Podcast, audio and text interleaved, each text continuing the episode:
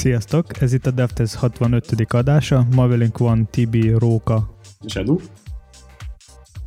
Ez a podcast nem jöhetett volna létre, ha nincs a Sivaforce támogatása. Ti is tudtok minket támogatni egy vagy több megosztással, Twitteren, Facebookon. Mi a frontend, backend fejlesztésekről, agitásról és általában fejlesztői munkával kapcsolatos dolgokról szoktunk beszélni.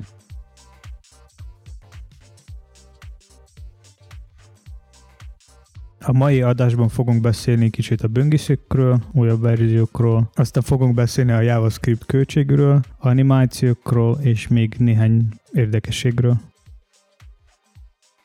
Bevezetésként egy kicsit beszéljünk a BEM-ről, vagy ugye CSS név, névkonvenciókról. Korábban már többször említettük, hogy ez az egész miről is szól, és valójában most sem beszélni szeretnék róla, csak érinteni olyan szempontból, hogy van egy nagyon jó kis honlap, az a neve, hogy BEM Cheat Sheet, és ez mindig probléma szokott lenni azoknál az embereknek, akik először használnak ilyen típusú névkonvenciót, hogy mivel egy kicsit relatív az, hogy te hogy nevezel elemeket, ezért első körben nem biztos, hogy jó használják. Jó elnevezésű elemeket hoznak létre klassz formájában. És ez a honlap, ez, ez szerintem tényleg tök jól össze van rakva, egyszerű, de nagyszerű, vannak példák, ahol mutatja, hogy egy-egy kvázi komponensed uh, hogy épül föl, és annak az elementjeit, hogy fogod elnevezni úgyhogy ha követitek ezt a névkonvenciót, akkor ajánlom, főleg kezdőként. Tényleg egyszerű az egész, viszont nagyon jó példák vannak benne. Tibi, lehet közben egy kérdésem ezzel kapcsolatban? Természetesen. Ennek az oldalnak, aminek a linkjét majd a podcast leírásában találjátok. Ennek az oldalnak az rögtön a nyitó oldalán van is egy nagyon jó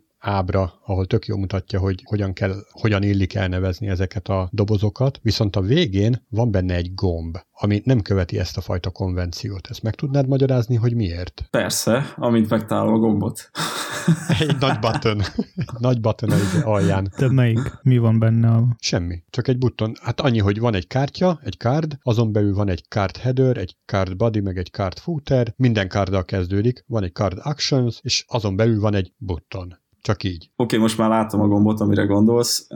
Ez azért van, mert attól függetlenül, hogy blokkokba gondolkozunk, és blokkokon belül elementekre, mi használhatunk általánosabb elnevezéseket, például egy gombra vonatkozólag, ami önmagában is akár egy blokként értelmezhető elem. Tehát neki ebből adódóan lehet saját klassza. Ezért nem követi azt a tendenciát, ami körülötte van. Ugye itt a példával az látható, hogy van egy card nevező komponensnek, annak van egy headerje, figürje, image ezek mind-mind ilyen alulvonásokkal vannak hozzáfűzve. Mármint, hogy a, ezeknek a nevei a cardhoz alulvonásokkal vannak hozzáfűzve, és ugye az egészen belül látható lent egy sima button klasszú gomb, aminek ez az oka, hogy ettől függetlenül mi rakhatunk egymásba több blokkot is. Tehát nem is feltétlen csak annyit, hogy egy button, hanem lehet benne egy másik blokk is, ami már nem úgy kezdődik, hogy card valami, hanem, hanem mit tudom én, most nem tudom konkrét példát mondani, de érted, mire gondolok. Tehát lehet, hogy lehet blokk blokk az érvényes, abszolút. Tehát akkor itt, hogyha jól értem, akkor az újrafelhasználhatóság az, ami megszabja, hogy most van-e prefixe vagy sem. Igen, akár, de hát ezek újra felhasználható elemek, ugye komponensek, és minden kis ilyen komponens te egymásba tudsz pakolni. És mivel egymásba pakolod őket, ezért már nem feltétlen követik a körülöttük levő komponensnek a, a névkonvencióját, hanem van nekik saját. Vagyis a névkonvenció ugyanaz, csak az elnevezés más. Értem, de, de ha mondjuk neked van egy ilyen elem, ami akár egy ilyen kártyan belül van használva, például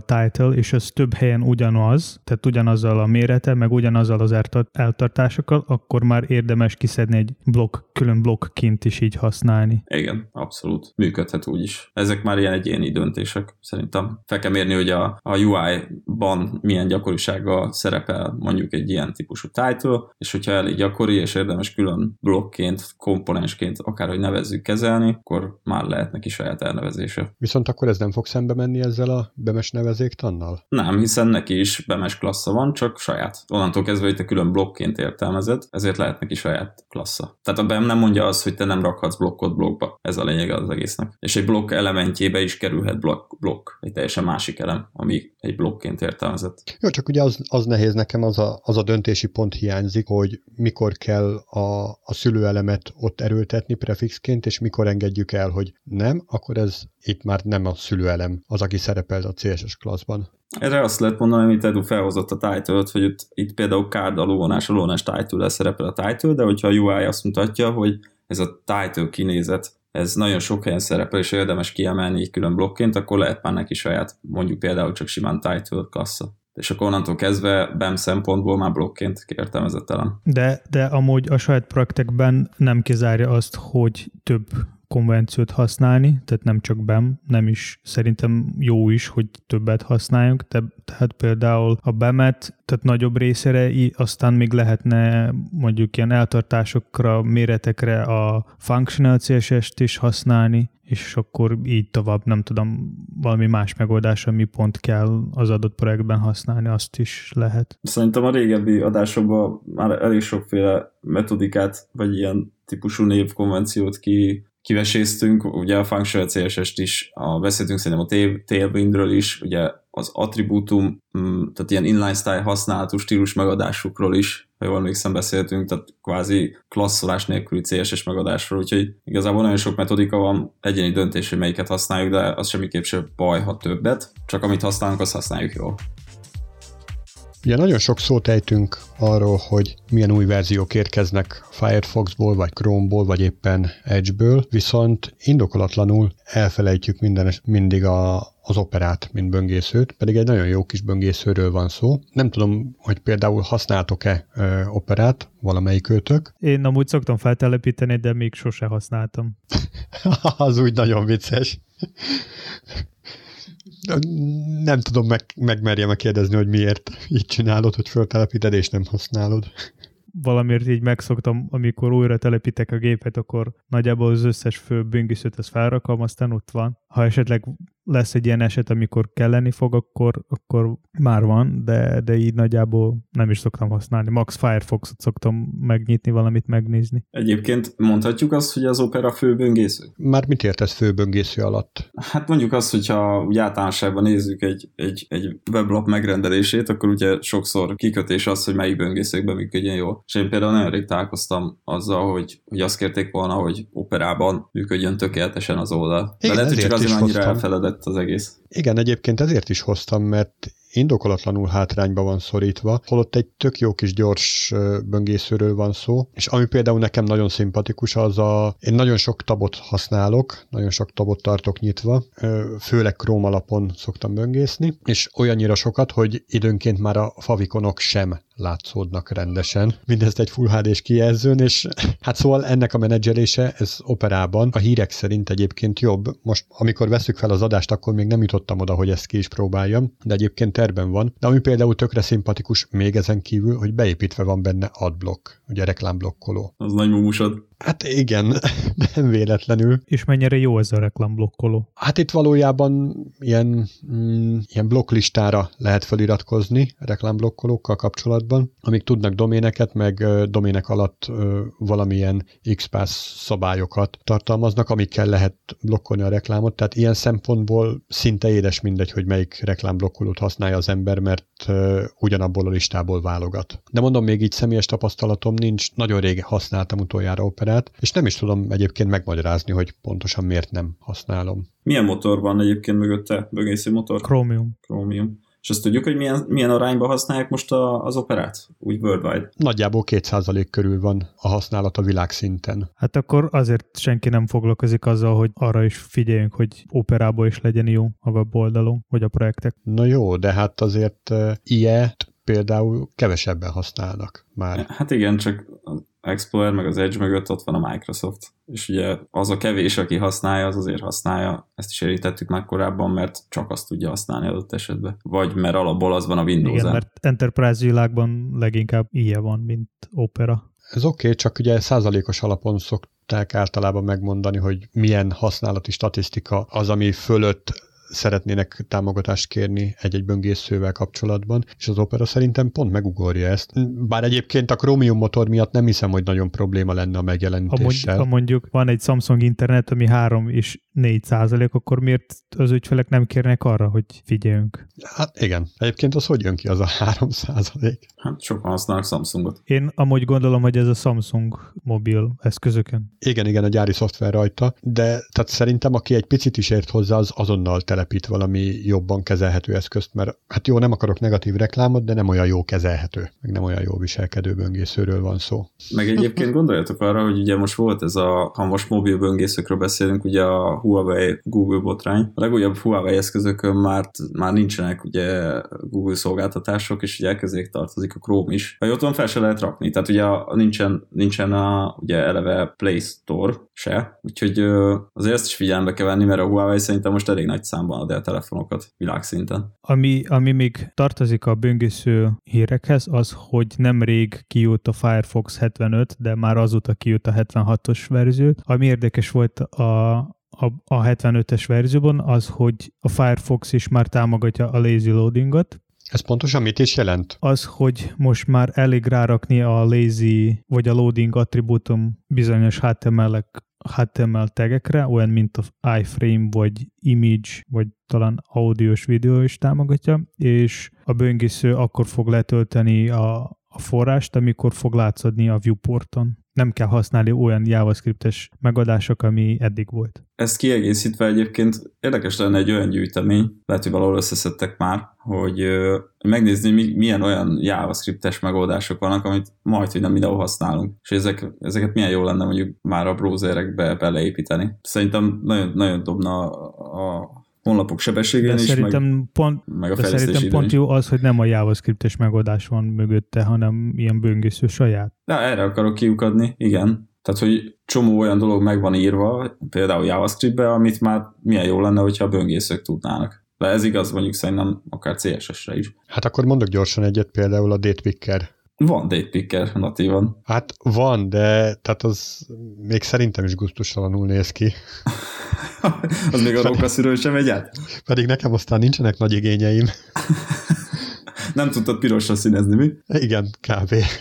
Na szóval, hogy ilyenekre gondolok, amiket egyébként kénytelenek vagyunk javascript megoldani, de ott van benne a böngészőbe, és egyébként működése jó is, csak teljesen idegen mindenfajta arculati kézikönyvtől.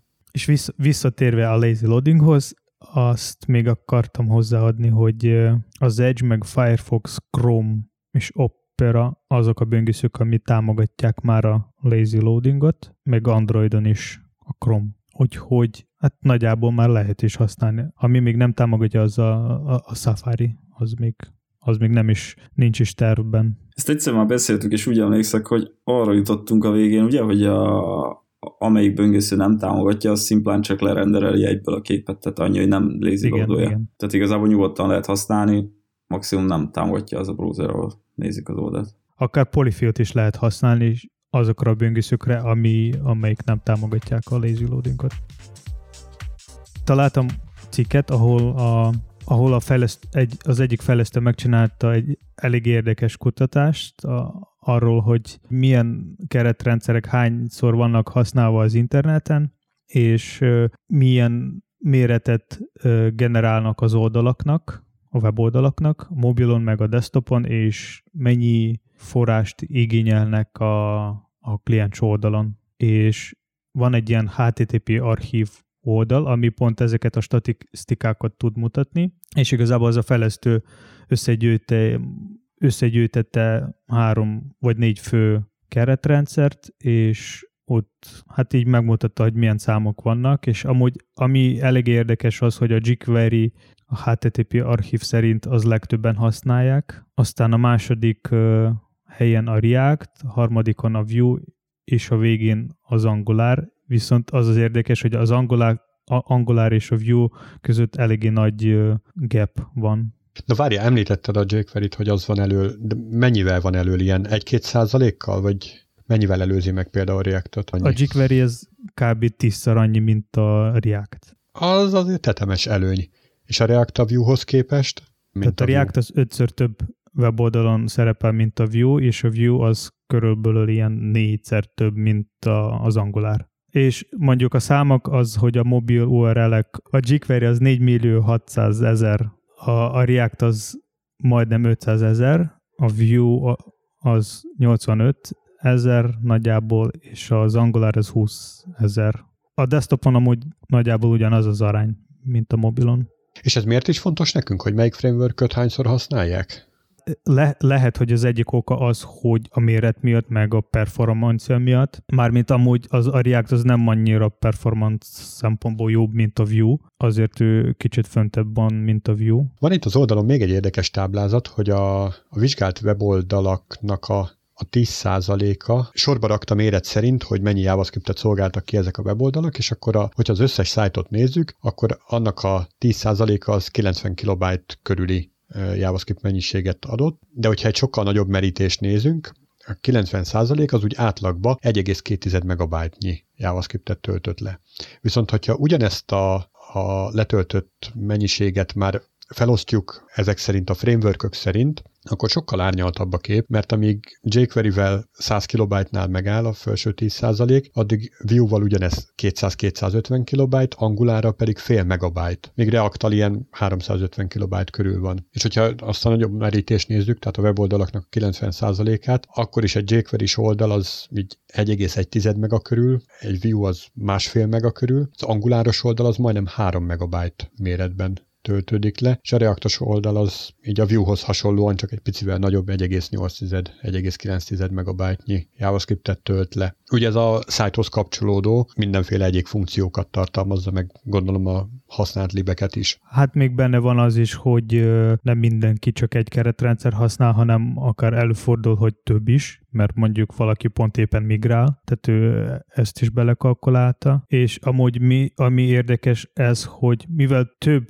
ilyes van az oldalon, akkor ők nyilván tudnak blokkolni a main threadet a gépen, amíg fut a JavaScript, és mivel minél több a JavaScript, annál több ezt tud tartani. Hát ez nem feltétlen igaz, de egyébként nagy többségében így van, ahogy mondod, de hogy egy nagyon rövid kis kóddal is lehet blokkolni azt a main threadet, mondjuk egy egyszerű végtelen Hát igen, az a, az a probléma, hogy a main thread, ha jó tudom, az nem csak a JavaScriptre van használva, hanem maga a felhasználó uh, interakcióra is, igen. Hogy, hogy azért fontos -e ezekre figyelni, de... Nekem az a legmegdöbbentőbb, hogy azok a szájtok tartalmazzák a legkevesebb JavaScriptet, amik jQuery-vel készültek. Utána a második az a Vue.js-sel készült dolgok, utána a következő a React, és a, amelyik a legdurvább a JavaScript heavy szájtok, azok az Angulárral készült oldalak. De ez miért meglepő neked, Róka?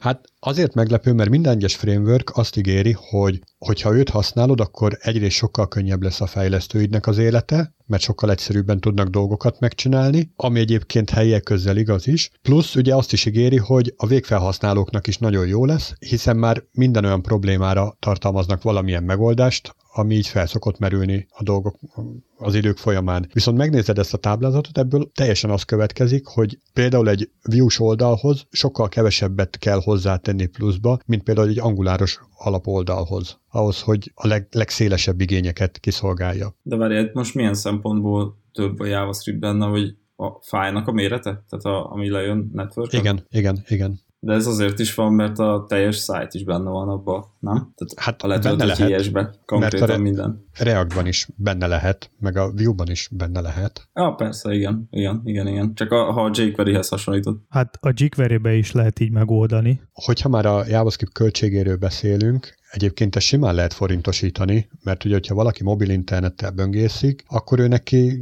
rendesen a pénztárcájába turkál egy ilyen nagyobb szájt, amelyik több bájtot tölt le. Másik oldalról azt is lehet akár forintosítani, hogy egy ilyen oldalnak a megjelenítése, ugyan most nagyon apró dolgokról beszélünk, tehát hogyha a HTML-ben van a HTML, akkor az nagyon hamar meg tud jelenni. Mert ugye, amikor beírtad a böngésző címsorába az URL-t, megnyomtad az Enter-t, akkor az az első, amit megkap a böngésző, és ott már, hogyha biztosítjuk neki a lehetőséget, akkor le tudja renderelni azt valamilyen úton, módon. Viszont, hogyha a JavaScript-be tesszük bele a HTML contentet, akkor az történik, hogy beírtad az URL-t, lejön egy HTML picike HTML-ke, amiben van egy hivatkozás egy külső JavaScriptre, amit le kell tölteni, parzolni kell, végrehajtani kell, és a végrehajtás után majd az a JavaScript fogja módosítani úgy a domot, hogy legyen valami megjeleníthető tartalom. Ez érdekes, de valamiért mégis ez az irány, mert egyébként, ha belegondolsz, nem csak a HTML-t fogja majd a JavaScript itakni, hanem akár a stílusokat is sőt, azokat is konkrétan, és valamiért mégis ez az irány. Oké, okay, több loadert látsz, meg mindent, de lehet, hogy azért, mert a, a, úgy vannak ezzel az egészen, hogy oké, okay, az elején kicsit lassabb, oké, okay, lehet, hogy több felesleget tölt le, mint amire neked szükséged van adott esetben, de egyrészt már is ki van optimalizálva, másrészt viszont utána lehet, hogy már gyorsabb az egész. Hát lehet, meg az is lehet, hogy itt van, oké, okay, nem biztos, hogy teljesen normális, hogy 30 darab tab nyitva van a böngészőmbe, de megevett 24 GB memóriát Tehát egy pár évvel ezelőtt még álmodni sem mertünk ekkora memória mennyiségről, most pedig megeszik statikus weboldalak gyakorlatilag. Tehát nem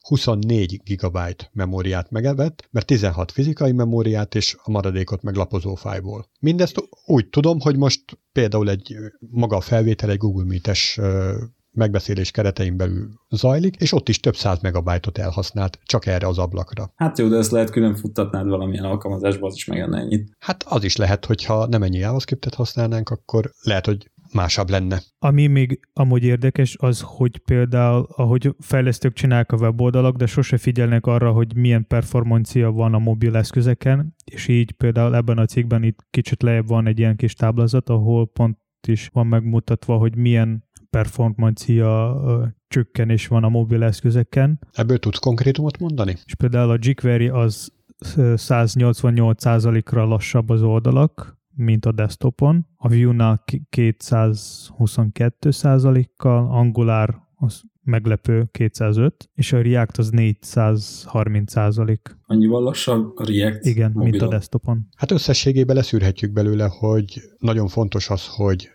nagy figyelemmel legyünk arra, hogy mennyi, mennyi és milyen JavaScriptet használunk, és az milyen hatással van nem a, a high-end eszközökre, hanem ennek a másik végletére, a low-end eszközökre. Nem tudom, hogy van egyáltalán ilyen szó. Tehát, hogy egy ö, nem csúcskategóriás mobileszközön, vagy a felhasználók ki fogják-e várni azt a fél kötőjel egy percet, ameddig betölt a weboldal, vagy inkább keresnek egy másik webshopot. És, és, és még annyit, hogy ha esetleg valamelyik projekt talán egy olyan fázisban van, hogy kell migrálni egy másik keretrendszer, keretrendszere, akkor szerintem érdemes ez valahogy úgy megugrani, hogy minél kevesebb idő legyen a kint a több keretrendszer egy, egy projekten. Vagy, egy, vagy, vagy egyáltalán ne is legyen ilyen eset. Na, beszéljünk egy kicsit az animációkról. Nem tudom, hogy valahol beszélt. Biztos beszéltünk már róla, de, de most, most akkor megint, mert már szerintem rég volt. Két részben érinteném egyébként most a témát. Az egyik az az, hogy volt egy ilyen érdekes felmérés, szerűség. A két, két srác csinálta, arról majd mindjárt egy kicsit beszélek. A másik pedig az, hogy, hogy, hogy az animációknak úgy általában honlapokon szerintetek, ez inkább csak ilyen beszélgetősen, hogy mennyi marketing értéke van, ha van egyáltalán. Tehát arra gondolok, hogy például rossz tartalommal, de jó animációval el lehet adni ugyanúgy egy oldalt, mint fordítva, hogy egy ilyen, egy ilyen ö, proletárabb kinézettel egy nagyon gazdag tartalmú oldalt. Vagy pedig célfüggő. Majd nem tudom, erről beszélhetnénk szerintem egy kicsit. De akkor egy kicsit beszélnék erről a kis felmérésszerűségről, meg hogy általában az animációk hogyan működnek, és olyan szempontból, hogy a, a honlapokon használt CSS animációk, azok ugye rendelés közben mennyire tudják lagoltatni az oldalt, vagy amikor például valamit interakcióra te szeretnél egy animációt kiváltani az oldalon, az, az mennyire tudja, tud belagolni, meg így lassítani gyakorlatilag az egész oldal működését. Ugye már többször szerintem belefutottunk ilyenbe. Tehát akkor itt most semmiképpen sem akarunk olyan animációkról beszélni, amik már előre lerendereltek, például egy animált gifbe, vagy egy ö, valamilyen mozgóképes formátumba. Nem, nem, én most csak CSS oldalról beszélek. A marketing részéről beszéltünk másról is, de most itt az elején itt csak CSS oldali megoldásra gondolok. Na és a, a kimutatásnak az a lényege, hogy azt mondják ezek a srácok, hogy igazából egy böngésző négy dolgot tud nagyon könnyen animálni, anélkül, hogy bármiféle hát ilyen akadás lenne magában az animációban. Ez a, a position scale, a rotation meg az opacity, és itt a position scale meg a rotation illetve hát igazából kettő szerintem adja magát, a position nem azt a position-t értem, ami van nekünk CSS oldalon CSS tulajdonság, hogy position, hanem, hanem a transform CSS tulajdonságnak van egy ilyen translate, és akkor pixelkel lehet tolni a dolgot, szóval azt, azt a pozíció megadását gondolom. Szóval érdemes ezeket használni, ha bármiféle animációt, mozgást szeretnénk létrehozni az oldalon, és mindjárt mondom, hogy miért. Itt csináltak egyébként, van videón egy példa, majd ezt is belinkeljük a, a podcastba. Van kettő animáció, az egyik simán CSS top és left pozíció megadásokkal van elkészítve, ahogy mozog egy ikon az, oldalon belül, a másik pedig ez a transform translate megoldása, és teljesen látszik a különbség, hogy, hogy az egyik mennyire akadozik, a másik nem. Ezt az egészet lassítva mutatják egyébként be, és ami szerintem érdekes, az az, hogy a Chrome-nak a DevTools-ába ugye van ez a timeline rész, és uh, ott ugye az van, hogy milyen sorrendben rajzolja ki gyakorlatilag a elementjeidet egy honlap, vagy egy uh, browser, amikor a honlapot betölti. És akkor ennek vannak különböző fázisai, és a lényege az egésznek az, hogy uh, legelőször olyan tulajdonságokat uh, kalkulál ki gyakorlatilag a böngésző, amik mindenféle ilyen geometriára vonatkozóak. Tehát egy elemnek a szélessége, a magassága, az eltartásai, a pozíciója, ilyesmik. Utána jönnek olyan dolgok, amik a, az elemnek a kinézetére vonatkoznak, tehát mondjuk milyen színű, van-e outline-ja, van-e shadow-ja, vagy bármi ilyesmi. És a legvégén jönnek ezek, amikről előbb beszéltem, hogy van-e opacity -e, van-e rajta valamilyen transform, meg ilyesmik. És az a lényeg, hogyha te egy animációt valamilyen HTML elemedre szeretnél rátolni, akkor az történik, hogy ő megnézi, hogy melyik CSS tulajdonság alapján szeretnél animálni. És hogyha olyan CSS tulajdonságot animálsz, ami a oldal betöltési időben korábban hajtódik végre, tehát mondjuk a szélességét szeretnéd egy elemnek módosítani, animálni, vagy pedig a top left pozícióját, vagy bármit, akkor ő ezt az egész betöltést elkezdi előről. Tehát megcsinálja a pozíciónak a, a változását, végrehajtja, és utána ugye az elemre apply összes többi szabályt. Míg ezzel szemben, hogyha ez a, ha mondjuk transformálod meg a, az elem pozíciójának a változását, akkor ezeket nem hajtja végre, hanem ugye a legvégén levő transform segítségével csinálja meg ezt a pozícionálást. Más szóban az, az történik, hogy ilyenkor, amikor animálódik a with hate, vagy ilyen top left CSS szabályok, akkor újra renderelődik az egész oldal, pixelként. Tehát ha változik valahol egy pixel, akkor a böngésző újra rajzol az egész oldal és mondjuk ha van e- ezer pik, e- tehát hogy 100 pixel széles valamelyik doboz div, és őt kell animálódni, hogy 200 pixel legyen széles, akkor minden egyes pixel a böngésző fog újra és újra rajzolni a, az, az, az egész oldal. És ha ezek a transitionek animálódnak, akkor az elem az úgymond kimegy egy külön rétegre, és csak a GPO segítségével ő, ő animálódik, és úgy nem az egész oldal hát újra, újra, újra rajzolódik. Igen. És egyébként az is érdekes a dologban, hogy attól is függ ez az egész, hogy, hogy a, a dom struktúrába te mennyire magas szintre mész föl. Most értem ez a az, hogyha mondjuk a közvetlen a HTML elemet akarod animálni, és mondjuk arra egy olyan property nek az értékét akarod animálni, ami mondjuk időben hamarabb jön, vagy hamarabb fut le, annak az elemnek a betöltésekor, tehát mondjuk magyarul a HTML elemnek a nem tudom szélességét akarod animálni, akkor onnantól kezdve minden HTML elem, ami azon az elemen belül van, újra lesz renderelve. Tehát ez még jobban lassít az egész folyamaton. Úgyhogy ö, szerintem ez egy ilyen tök jó kis cikk, és hasznos, és ö, itt fel is van sorolva, hogy mik azok a propertik, amik a, hamarabb töltődnek, mint a a többiek, mik azok, amik stílusra vonatkoznak, kinézetre. Követendő. Lenne egy kérdésem közben, ez ez mennyire mondható véglegesnek? Mert oké, okay, hogy most ezek a srácok kimérték, hogy így működik, de nem-e olyan fajta mikrooptimalizálás ez, hogy a most éppen aktuális működésre optimalizálunk, és egyébként várható a CSS-nek egy másfajta motorja, bármikor is, hogy megjelenik. Tehát, hogy ez, hogy mondjam, mennyire a CSS készítők által elfogadott ö, dolgok mentén van ez a javaslat? Hát ez igazából nem javaslat, ez tény. Tehát így működik a CSS-nek a betöltése és a tulajdonság. Tehát értem, hogy most így tapasztalják, meg így tapasztaljuk mi is, viszont hogyha valaki a CSS motort készíti, akkor az ő fejében lehet, hogy már benne van az az irány, amit majd csak három-öt év múlva fognak a böngészők megkapni. Érted? És az, hogyha ezzel valamilyen úton, módon szembe megy, akkor lehet, hogy érdemesebb arra inkább erőforrás fektetni, hogy a, a jövőbe mutató megoldásunk legyen, szemben azzal, hogy most egy ilyen úgymond megmértük és így működik dolgunk uh-huh. van. Hát most attól függ, mire gondolsz, mert teljesen nem értem. Hát például erre a renderelési sorrendre, tehát az nagyon valószínű, hogy nem fog változni, hogy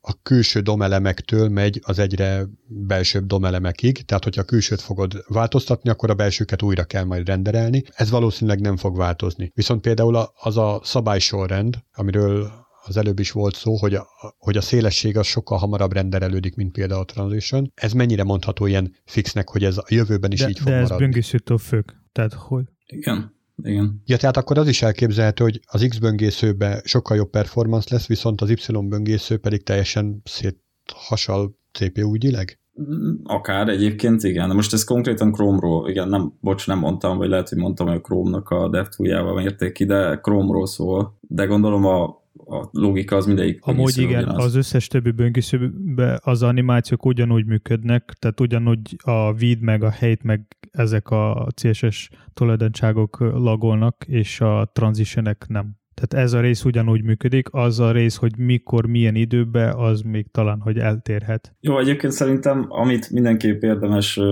úgymond ebből hogy tanulságként elvinni, hogy a, a pozicionálásnál egy elemnél ne a top left teket top left értékeit módosítsuk, hanem használjuk ezt a transform translate-et, egy, meg hogy próbáljuk kerülni azt, hogy nagyon külső, tehát kívül levő HTML elemet próbáljunk meg animálni. Tehát lehetőség szerint az, hogy, az, hogy külső, szerintem nem annyira akadályoz a performanciát, mint a left vagy top, vagy padding margin. Lehet, igen, csak Hát egyébként el tudok képzelni egy olyan megoldást, hogy szeretnénk egy, ami ott volt a videóba, egy ilyen kis ikonkát ö, úsztatni, és ahelyett, hogy az ikonka úszna, helyette a, a scrollal, meg a badinak a pozíciójával szórakozunk. Scrollal és a badinak a pozíciójával. Hát tudod, hogy, hogy a, minden, relat, minden relatív, tehát most, hogyha van egy nagy fehér lapod, és rajta egy kis kocka, tök mindegy, hogy a kockát mozgatod a lapon, vagy pedig a lapot mozgatod a kocka alatt. Ugyanaz az eredmény lesz. Hát, jó, hát igen. De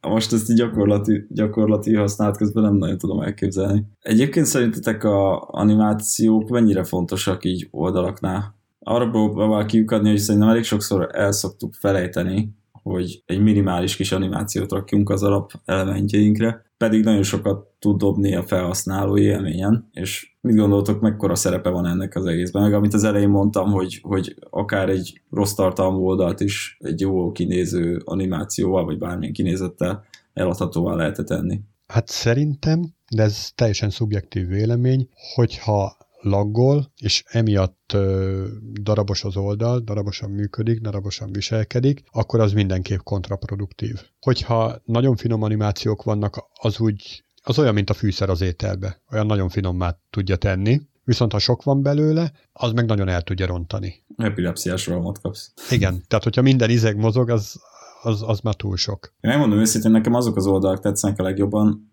mondjuk csak beszéljünk most reklám célú oldalakról, be is tettem itt egy, egy linket, abban elég sok van, amikben nincsen túlzásba véve az, hogy mindenféle elem az oldalon mozog jobbra-balra, meg pörög, meg mindent csinál, hanem hogy van egy, egy központi elem, ami valamiért fókuszt kapott az oldalon, na és arra csinálnak egy teljesen egyedi jó kinéző animációt és szerintem az nagyon, nagyon jól fel tudja dobni a, az egész oldalt, és mégsem megy a használatosság rovására. Tehát, hogy attól még ugyanúgy lehet használni, és nem fogja úgy belassítani az egészet. Mert láttam is arra, arra is példát, hogy ha már előbb beszéltünk a, a, a mobil felhasználókról, hogy egy oldal nagyon jól meg volt csinálva animációk szempontjából desktopra, a tartalma az nem volt olyan bőséges, de igazából nem is az volt a célja, mert ugye szerintem a céltól is függ, hogy mikor kell ennyire felpimpelni egy oldalt, vagy mikor nem. Tehát mondjuk beszéljünk egy nem tudom, egy múzeumnak az oldaláról, vagy, vagy egy galériának az oldaláról, ott igazából az a lényeg, hogy szép legyen, ott legyenek a képek, egy-két elérhetőség, azt ennyi. És az a lényeg, hogy desktopon nagyon jól meg volt csinálva, aztán mobilon megnyitod, és már azért így elcsúsznak elemek, tehát hogy a, a mobilos felhasználókra már kevésbé gondolnak ilyen szempontból. E, engem, a, Viszont... engem amúgy ami zavar ilyen animációs weboldalakon, amikor neked kell megvárni, amíg megjelenik valami adat. Tök jó, szépen beanimálódik, viszont kell várni, és ez, ez így nagyon utálom valami szöveget vagy, vagy képet meglátni, ez így. Ez egy picit kapcsolódik az előző JavaScript költség témához is, mert most tök mindegy, hogy most a betöltési idő miatt, vagy pedig a szándékos animáció miatt, de hogy később kapod meg, tehát a te időddel szórakozik a igen, weboldal. Igen, tehát mondjuk, mondjuk mikor egy animáció, tehát valamilyen adott szépen gyorsan transformálódik egy másikba, az még talán belefér, ami, mert látszik, hogy hogy történik, de viszont mikor van egy üres rész, és neked be kell várni azt, hogy be, megjelenik valami, ez így, ez így nem tudom, nem, nem túl jó megoldás szerintem. Szerintem azoknál az oldalaknál tud működni,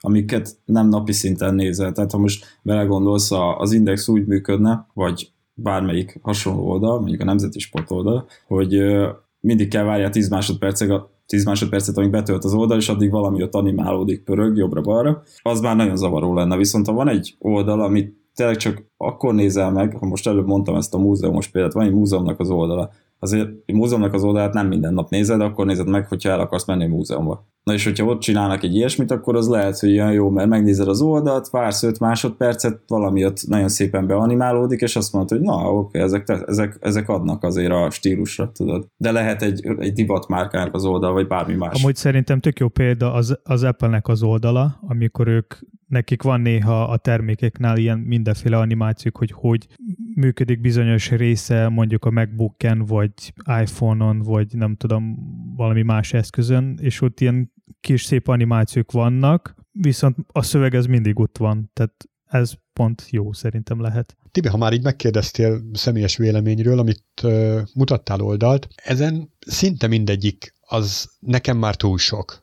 de ez ilyen tényleg abszolút szubjektív vélemény, mert hogy túl sokat kell várni, túl sok minden mozog. És például ott van egy ilyen példaanimáció, most amikor én nézem, az a második uh, helyezett ebben a listában. Ott például az zavaró, hogy egyszerre két vagy három helyen is van a fókusz, ahol animálódik. Szeretnék oda nézni, ahol animálódik, mert, mert ott történik valami, és nem tudom követni. Hát kettő szemed van?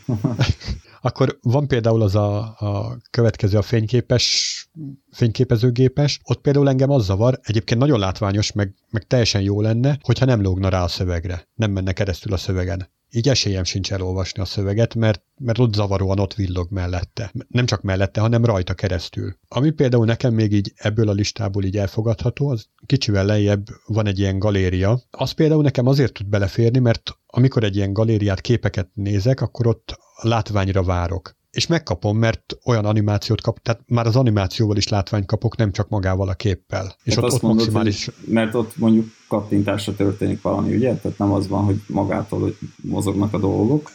Lehet, hogy ez is benne van, de szerintem inkább az, hogy ott az ember egy vizuális ingerre számít, és ez maximálisan ki van elégítve azzal, hogy animációt is kap, meg még azt a kontentet is megkapja, amit szeretett volna. Míg például a fényképezős esetben, én ott egy fényképezőnél inkább technikai információt várnék, nem azt, hogy felrobban a fényképezőgép, és látom egy pillanatra, hogy milyen alkatrészekből áll össze. Nagyon látványos, szó se róla, csak, csak nem annyira hát hasznos. az lehet egy ilyen marketing része. Amúgy nem tudom, hogy ennek van-e valami oka, de mindig úgy szokott lenni, hogy bemutatják valamilyen terméket, valamilyen módon, tök mindegy, és ilyen leírások az más oldalakon szokott lenni. Tehát a marketing oldalon ilyen kiemelt dolgok. Szóval lehet, hogy azon az oldalon nem látszódott azt. Amit én még akartam még hozzáfőzni, hogy ilyenfajta oldalakon, ami nagyon rossz szokott lenni, az, hogy ezek az animációkat, tehát ráöltetnek a scroll események, eseményekre, és néha nagyon nehéz scrollozni ezek az oldalak, és ez így szerintem tök, hát tök rossz érzés. Igen, meg az, ott, ott már aztán tényleg nem látod, mivel változik a, a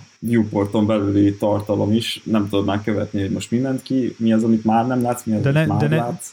Nem is az, nehéz. hanem hát eléggé, tehát ilyen furcsán néha működik maga az oldal. Tehát amikor így scrollozol a rendes oldal, akkor így lehet érezni, hogy hogy megy a scrollozás.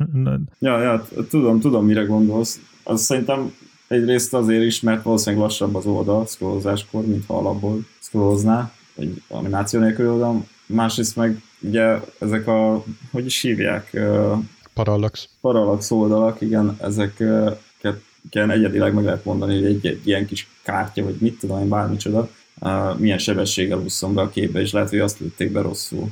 Mert annyira ilyen eltérő sebességgel mozognak elemek az oldalon, hogy már így a szemednek tudod bántó. És akkor igazából ez, ez lenne a vége, hogy vannak, tehát ez igazából szerintem legtöbbször marketing értékű, csak lehet, hogy pont a, a visszájára fordul, tehát hogy valójában elriasztja az embert, nem pedig vonza. Ellenben viszont, ha ugyanez a tartalom egy olyan oldalon lenne fönt, amihez nincsen behúzva CSS, az lehet, hogy ugyanennyire visszafordítaná az embereket, mert megnyitja az oldalt, és, és hát puritán az egész, de valószínűleg persze itt is, mint nagyon sok mindenben a kettő közt lesz a megoldás. Akkor ide kapcsolódik egy téma, amit pont a mai nap ö, találkoztam vele. A másik téma kapcsán szerettem volna behozni, csak elfelejtettem. Szerettem volna ma egy ö, fizikai, egy kézzelfogható dolgot vásárolni, amit úgy nem minden nap vesz az ember. Igazából lényegtelen, hogy micsodát, csak az a lényege, hogy nem egy szoftverről van szó, nem egy virtuális dologról, hanem egy kézzelfogható dolog, amiért oda kell menni és el kell hozni. Hardware. Igen, tehát egy hardveres témáról van szó, csak, csak nem annyira számítógéphez kötődik. Ez is fontos egyébként, hogy nem számítógéphez kötődik. És így kerestem oldalak közt, és 20 valahány weboldalt néztem meg ebben a tekintetben, viszont borzasztóbbnál borzasztóbb megoldásokkal találkoztam, kezdve attól, hogyha már így a vizualitásnál vagyunk, hogy megnézhetem a terméknek a képét, majd ugye ott van a kis nagyító, rákattintok, hogy majd nagyba lássam, és nem látom nagyobbat, talán egy picivel kisebb is lett, csak fekete háttéren jelent meg. Lehet, hogy akkor... tartalomtöltési gond. Lehet, de akkor mondom a következőt, ami szintén így használatrovására megy, hogy kiböngészem kitallózom a terméket, nagyon sok termék közül, kitallózom, jó tetszik. Akkor ajánlatkérés, rákattintok, kapok egy formot, ahol írjam be a termék adatait én. Az előző oldalról másoljam át. És egyszerűen a saját felhasználóikat riasztják el azok az oldalak, amik, amik így készülnek. Egyébként ezzel kapcsolatban még egy dolog, hogy árukeresőn kerestem valamit, és ez most rossz reklám lesz, de mindegy, de közben reklám is. Na mindegy, szóval, hogy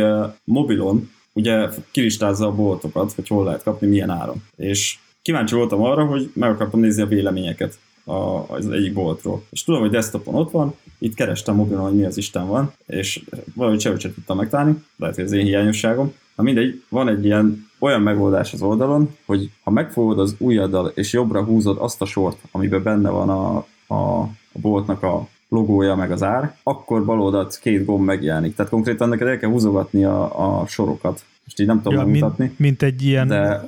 rendes natív alkalmazásokból alkalmazásoknál szokott lenni, ugye?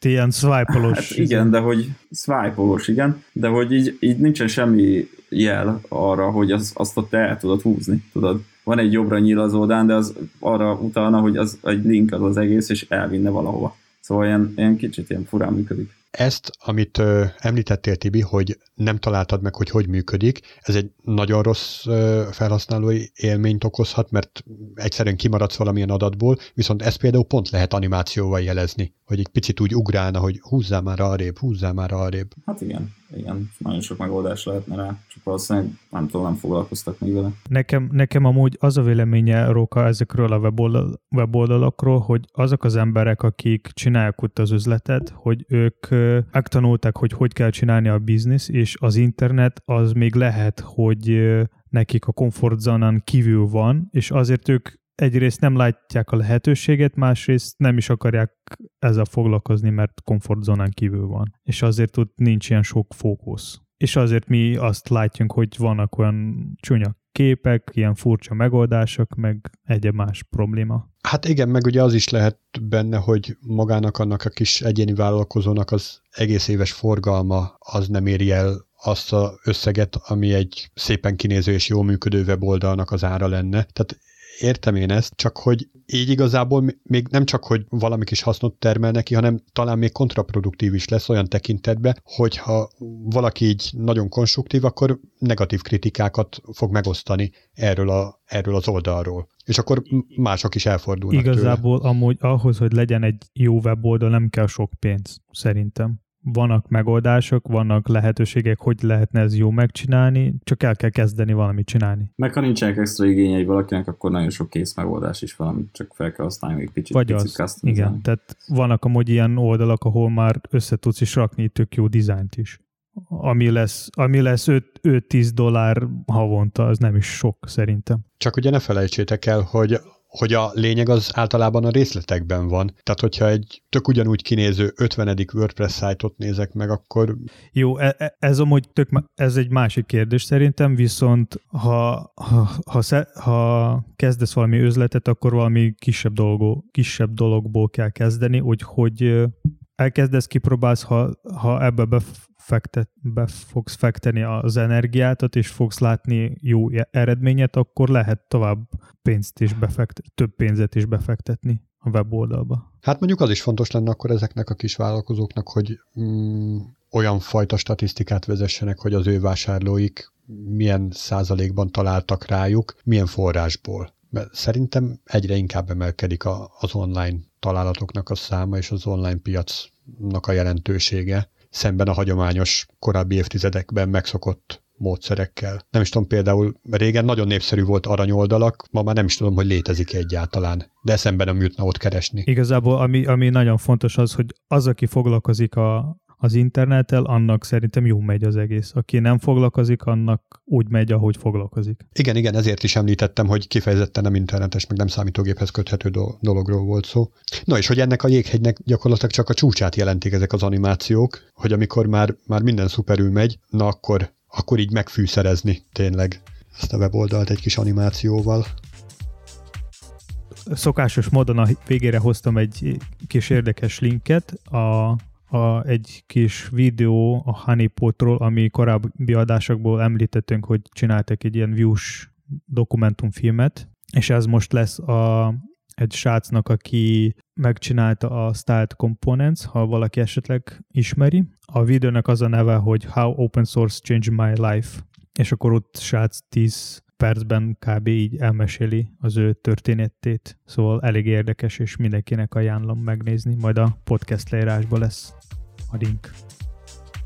Ennyi fért bele a mai adásba. Ha esetleg valakinek van kérdés, ötlet, vagy bármilyen fajta visszajelzés, akkor nyugodtan lehet írni nekünk Facebookon, Twitteren, vagy akár e-mailen. Támogassatok minket egy vagy több megasztással ismeréseitek között, és hallgassátok minket legközelebb is. Sziasztok! Hello! Sziasztok!